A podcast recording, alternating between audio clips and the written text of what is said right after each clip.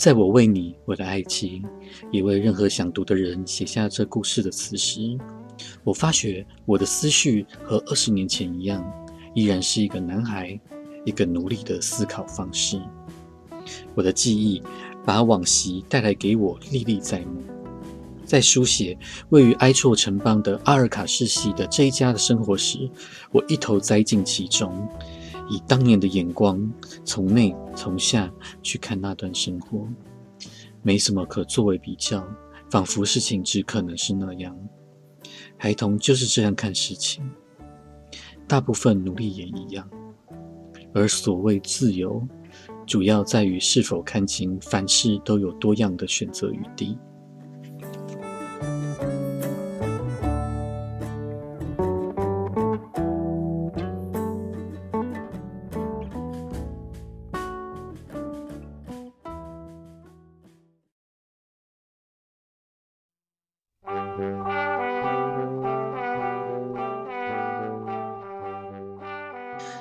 各位听众朋友，大家好，这里是不解房间。那今天我们要来继续我们的西安三部曲喽。你都不介绍我哦，对，我忘记介绍你了。在我旁边的当然是呃新知识图所的独角兽小姐。对，Hello。对，那她就是在我们这个系列的担任非常重要的角色，要替我们说故事。哦，好，对。对，那。呃，我稍微讲一下，就是如果哎没有听过之前的节目的朋友，就是他西安三部曲的话，那我们已经介绍过了。他第一本是《天赋之子》，嗯，然后第二本是那个《沉默之声》，沉默之声，我只会想要讲书，因为它就是一本书这样子。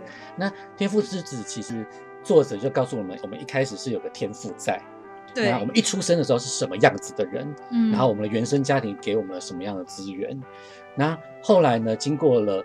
呃，沉默之声其实它就是一种学习，对外的学习。嗯然后，因为它是在书里面的一个故事，我们去阅读我们的书本，这样子。然后我们在学习的过程之中会遇到怎样的状况？然后什么叫做真正的学习？所以我们之前在这个系列的时候讲了非常非常多有关我们的教育制度，还有很多学习方面的问题。对，讲到我们都快做噩梦了。对。然后还有甚至还讲了一些，就是比如说，如果你是只是政治擦粉的话，你要如何应对那样子的人？这样子。那接下来这一本呢，叫做《觉醒之力》哦。那我们要来进入觉醒的阶段。那到底要觉醒什么东西呢？从哪里觉醒呢？嗯，它这个是西安三部曲的最后一本，然后它的英文名字叫 Powers，Power 就是力量。那中文的话是翻作《觉醒之力》。那这本蛮特别的，就是它有点像综合前面两本的。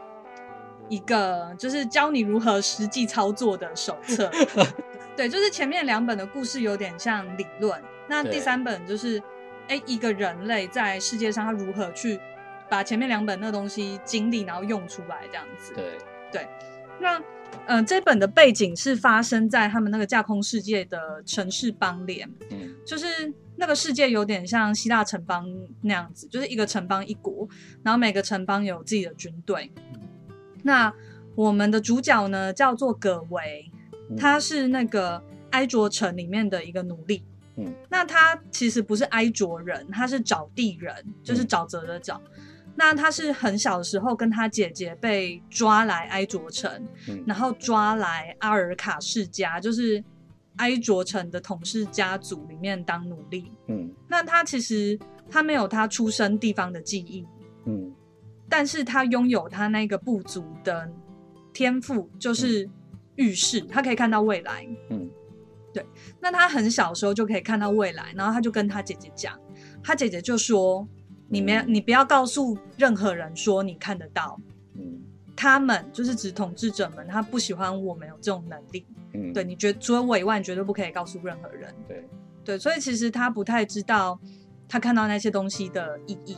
他只知道他看到的那些东西，有一天会真的呈现在他的眼前。对，嗯，那呃，葛维是个很聪明的小孩，所以他虽然是奴隶，不过他是被培育来呃当这些世家子弟的老师。嗯，对，所以其实他不太需要去做粗重活，他的工作就是在学堂里面跟着他们的夫子，就是他们的老师学习。那他们的夫子呢，就这个教育者，其实他也是一个奴隶。嗯。对他，他等于是要去接替那个父子的衣服，就是就是在这个世世系里面，他们呃，还是把老师，他们并不认为老师是一个崇高的呃教职人员什么的，他是认为呃老师也是一个他们的奴仆，一个工作人物，嗯，嗯对，一个劳工阶级这样子。对，那嗯、呃葛维在这个阿尔卡世家里面其实过得蛮快乐的啦，就是他是一个聪明的小孩，那他过目不忘，对，对，那他其实哎很喜欢念书。那他受教育的时候呢，其实他是跟世家的那一些呃子弟一起在一起的，就是一起上课。就是奴隶跟世家的子弟，他们两个他们是会混在一起上课。对，所以我我想是因为这样，所以他可能不觉得有特别的不平等。对，对，虽然他知道他是奴隶，不可以去僭越主人，可是他也不觉得呃他有被践踏之类的。对对因为他在那个学校的状况之下，他是好的啊、他觉得他自己可以 handle 这一切。对，而且他是课堂小老师，对啊，就可能会帮感老师觉像某种特权。对会安排进度什么之类的。，那葛维跟他姐姐的感情非常的好，嗯对。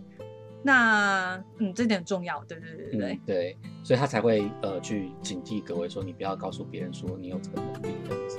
所以他姐姐是没有能力的。他姐姐没有。嗯，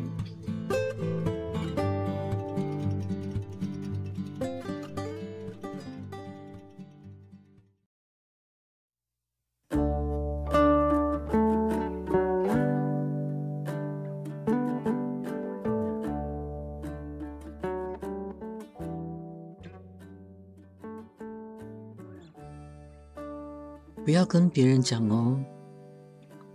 夏罗告诉我。但是，假如它真的发生了？如同看见下雪那次，就因为那样才叫你不要跟别人讲嘛。姐姐与我一同坐在学堂的长条椅上，她一只胳膊搂着我，让两人一起左右摇晃。可是我应该告诉他们才行，那是一场入侵，他们可以警告士兵预做准备。那他们会问什么时候？嗯，反正先准备好嘛。但要是过了很久都还没发生呢？他们会生气你乱给错误警告。另外，假如真的有军队来侵犯城市，他们会想你是怎么知道的？我我就告诉他们说我回想起来的。不行，夏洛说，永远都不可以告诉他们你回想的事。他们会说你拥有力量，他们不喜欢别人拥有力量。但我没有力量啊，只不过我有时可以想起那些将要发生的事情。我知道，可是葛维，听好哦，真的，你一定不可以跟任何人提起那个力量，除了我以外，任何人都不可以。找地人拥有力量，所以使城里的人害怕。因此，凡是我们能做到而他们做不到的事，我们永远都不要讲出来，否则会有危险，真正的危险。答应我，各位。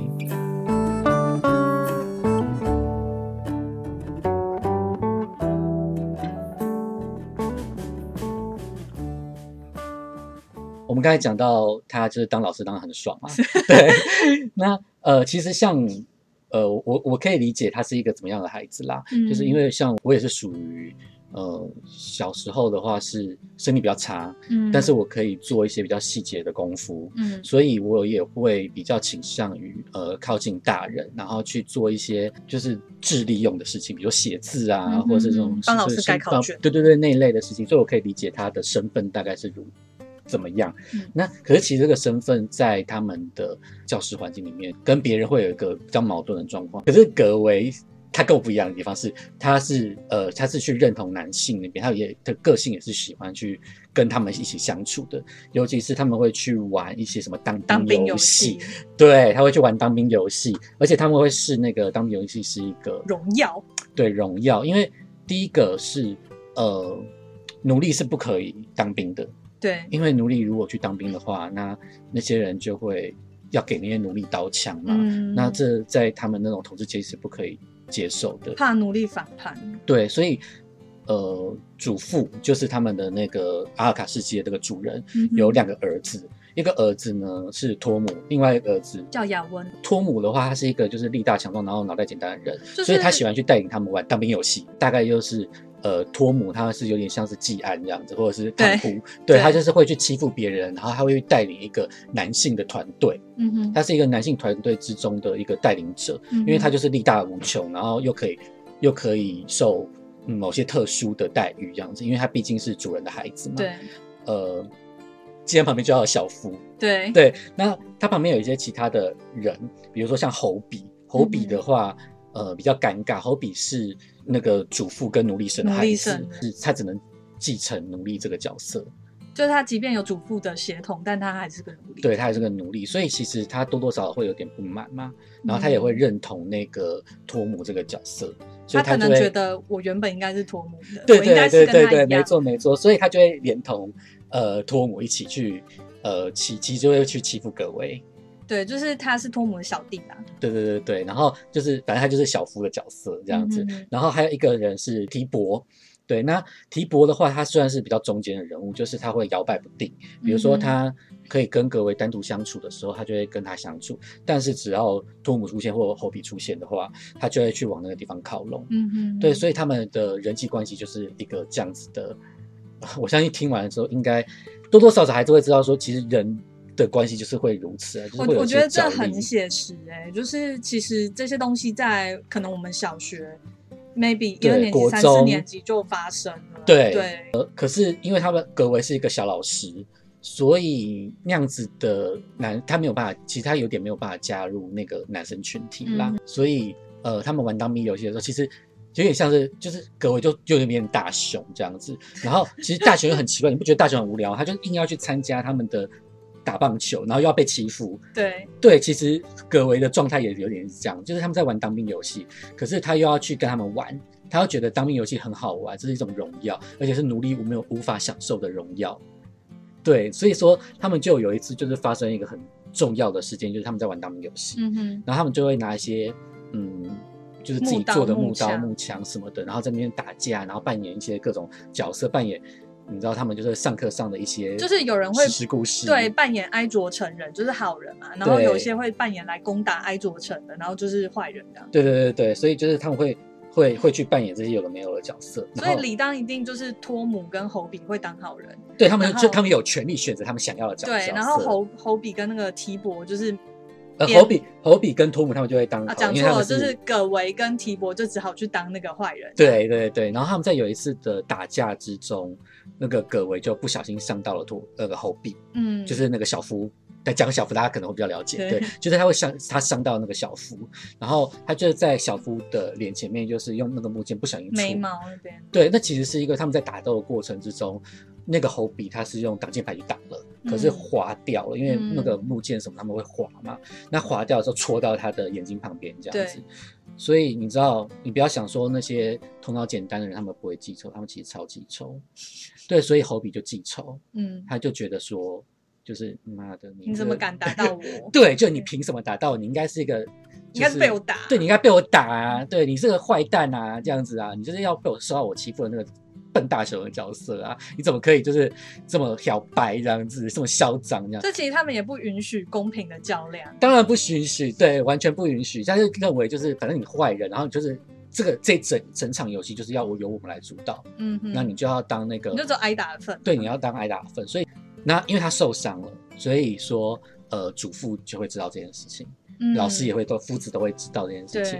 那因为其实当兵游戏是被不允许的啦，嗯哼，那你甚至怎么可以给奴隶武器？武器对，即便你只是一些木刀木枪什么，那都算是武器，嗯，所以你不可以这样子。所以呃，于是他们就祖父就要求他们要把那些所有的东西都交出来，然后他们就把只要把那个东西交出来，然后一把火烧掉了，嗯，那格维他是不是就会变成众矢之的？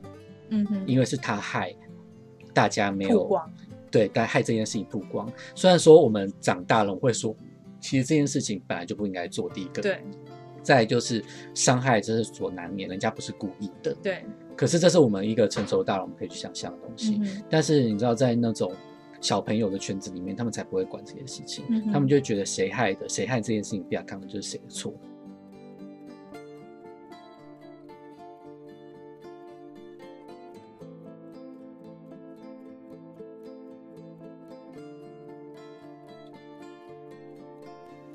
好，那我们刚才讲到说，就是他就被记仇了，葛维对就被记仇了，所以他们一定会想办法报复嘛，对就是去找他麻烦，然后去打打他、殴打他这样。然后哦，这个殴打也当然是不不平等的殴打，绝对不会是哦，我给你个武器，我们来一个君子的决斗，不是，他们就是呃呃两个人就力大无穷的人，然后把他压到水晶里面去。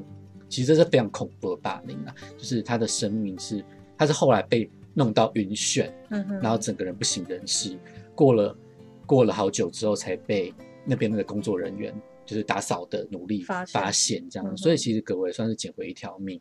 对，然后等到隔天之后，呃，那个葛维醒来，然后回来被治疗之后，回回到教室上课的时候。他们才又见面了。那这个时候，他并没有说变成一个打小报告的人，嗯他没有跑去跟祖父或者跟谁讲说，哦，是是谁把我弄成这样子的。因因为其实，在那个阿尔卡时期，他们也有身为主人的自尊啦。他们认为说，贵族要有贵族该做的事情，呃，即便是奴隶，也不应该随便弄死。所以其实阿尔卡世系里面，大部分的时候对奴隶算人道，就他们不会虐待奴隶。对他们表面上，至少表面上是不可以这样子做的。他们不可以说，哦，你因为你是奴隶，所以你就是我说一句话你就要死。他跟就是东方的这种统治是不太一样。他们认为贵族是应该有贵族的气度等等，就是贵族条约这样子。嗯，这样感觉起来好像是一个好地方。呃，对，好像说哦，他们是一个很完美的 Wonderland 这样子。对理，想国这样子，有有各种不同的制度该做的事情这样子。当时格维他选择的一方一个一个方式，就是他把这件事情隐忍下来，就是吞掉了，嗯哼，然后呃，甚至视为这是一个嗯战功，我觉得可以这样说，就是它是一种没关系啊，就是我就是呃，嗯不把你们这种欺凌看在眼里，这样子，嗯。我是光荣的回到这个教室的。嗯哼，而且你们有小辫子在我手上，因为嗯如果我去告状的话，你们就完蛋了。那可是我选择不告状，代表我有一个贵族的气度，这种感觉，嗯它其实是我觉得算是背景有这样子的气度存在。然后，所以其实其实像是呃托姆啊，或是侯比啊，呃，或者是其实说我会说，就是各在男性的群圈子里面，他们会认为这样子是一种嗯认可。因为其实其实他是葛维是放弃他的权利，然后去一起维护了那个制度。我觉得他把自己的厉害，然后还有这个东西到底合不合理放到一边了，他还是想要往那个文化或那个权力那边靠拢。对，然后即便是被打了，但我不出卖你们，这也其实也是一种，我会说这交换顺服的方式。对顺服的方式，还有一种就是利益交换。对这样子，我用这样子的利益来跟你们做一个交换，那这样子，这样子我是不是就可以拥有了，呃，加入你们这边的权利，或者是某种地位。对某种地位这样子，嗯等于是有点像是加入了他们这种黑猩猩的群体啊。有点像打不死的，就算、嗯、对对对就算就留下来了。对，打不死的就留下来这样子。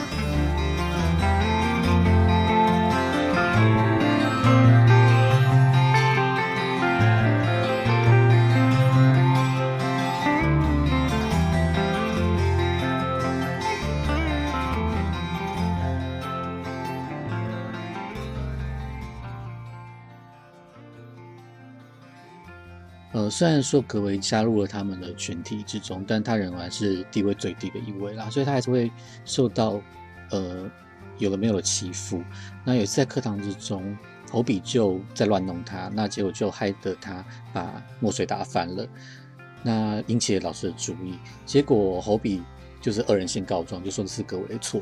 那呃老师就认为说，哎、这个我其实我都有看在眼里，所以呃有去制止他们这样子，然后认为说这个其实侯比的错。那呃小夫的 黑道老大呃提姆就出来说，没有没有，这是葛维的错，你应该去欺负，你你应该要跟我一起欺负呃葛维这样子。呃，可是老师在这个课堂上面，他还是坚持他的呃地位存在啦，就是这个地方还是他的老师的领域，所以他认为说不，你还是应该要听我的。而这个时候的提姆已经开始想要挑战老师的权威，他认为他自己是主任，所以呃，在平常时候，他其实老师还是听老师的话，呃，老师叫他去后面罚站，他还是会去后面罚站。呃，但他这一次就是想要挑战一下老师，说，呃，不，他就用主人的姿态说，我我命令你，我以主人的身份来命令你去处罚各位。呃，当然老师其实是不会呃管他的这种情绪的发言哦，他还是坚持是不行，还是要去用我的老师的权威告诉你说，你还是必须要遵守规则。那呃，提姆他呃情绪情绪有点崩溃，但还是身体还是照做了。可是这种就是 情绪崩溃，然后他身体又照做，这种产生那种不协调感，然后就让他有那种就是很羞愤啊的那种动作跟情绪哦。呃，有时候我们看到这种羞愤动作情绪的时候，我们会觉得这个人其实就是幸灾乐祸、心情然后心情的话，还会觉得这蛮好笑。可是，呃，在他们的教室里面有一个大概四五岁的小孩明福，他不知道说其实这不能取笑人家，所以他在那个时候，呃，没有办法控制自己，然后他就偷笑了，就被呃提提姆看到了，所以提姆就因为他四肢发达、头脑简单人，所以。他就迁怒于这个小民福，然后他就一拳打过去，然后呃往小民福的头头上直接殴下去，然后造成了这个整个课桌椅都翻倒，然后整个民福是直接被揍到墙壁上去的。那后来这个民福当场虽然说是没有怎么样，因为如果是知道脑震荡的人的话，应该会知道其实脑震荡它会有一个呃延呃延迟的症状发生，所以过了几天，这个小民福就因为这样子而死掉了。呃，祖母啊、祖父啊，或老师其实也不太能够做什么事情，还是只能放任呃呃提姆，因为他毕竟还是呃嫡子，所以呃，结果祖父给他处罚，居然是让他去了军校念书。呃，可是这其实根本不是处罚，因为提姆本身就想要去当兵，所以这根本就是奖励而不是处罚。所以其实大家都才是隐隐约约感到权力不平等状况。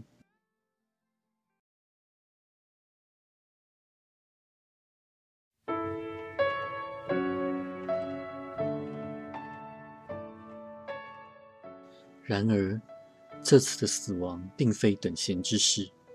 阿尔卡世系人人皆知冥福为何离世，也因此骚乱。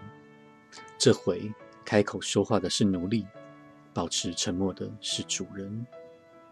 但也出现了我不曾听过的话：苦涩的愤怒与义愤填膺，不仅来自妇女，也包括男人。祖父的保镖缅特。